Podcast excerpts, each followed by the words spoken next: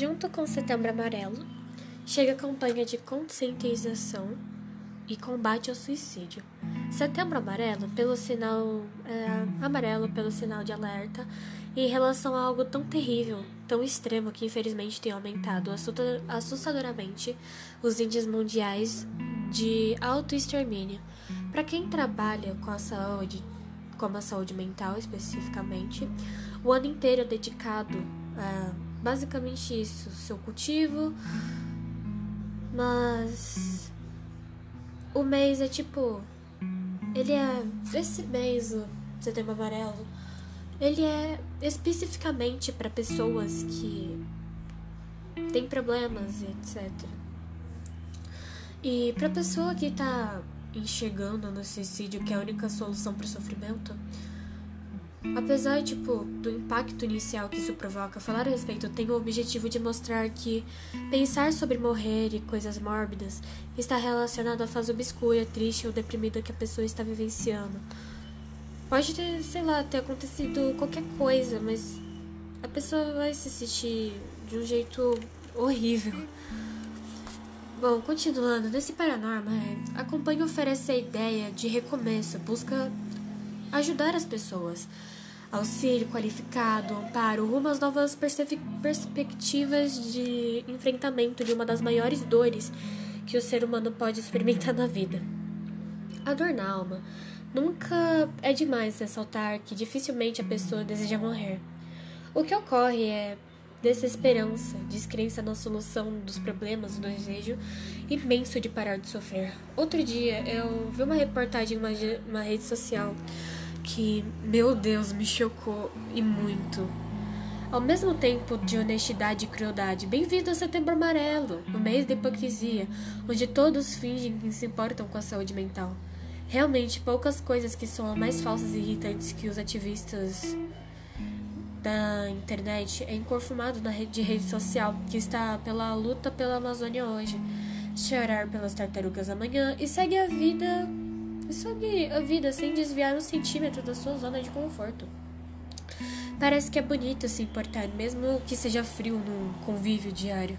Parece que é cult ter uma bandeira para lutar, ser defensor de causas justas, embora a vida seja prática, seja raciocinário, raciocinário, egoísta e julgue as pessoas e julgue as pessoas sem conhecer profundamente quase nada.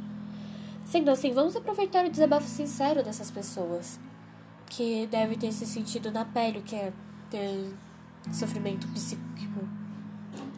A despeito de toda a mobilização da internet, solicitar que o ativismo em prol da conscientização e combate ao suicídio vá além dos slogans.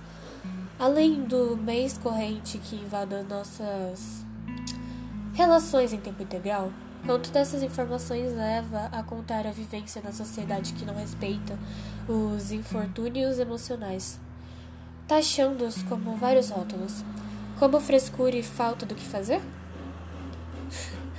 Aqueles que já sofreram a dureza dos comentários maldosos e preconceituosos, aqueles que já perderam trabalho por problemas emocionais e mentais e psíquicos também, sabem ao que se refere o desafafo que postando.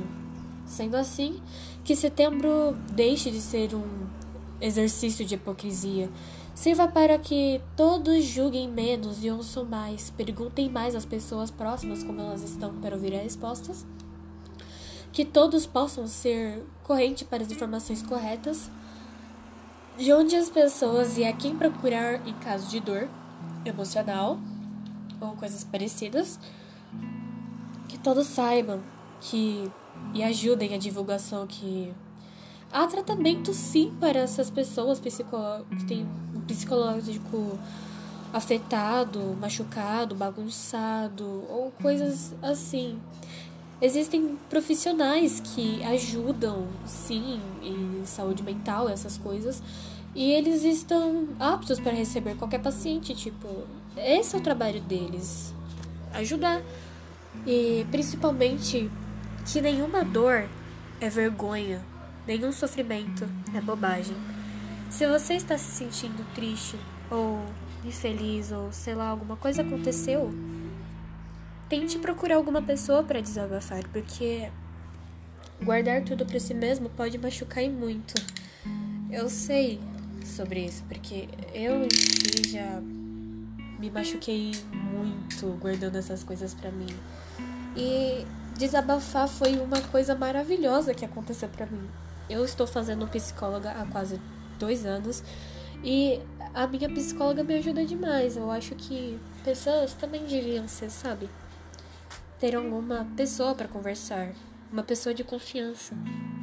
Bom, o nosso podcast chegou ao fim. Espero que vocês tenham gostado das informações que eu falei.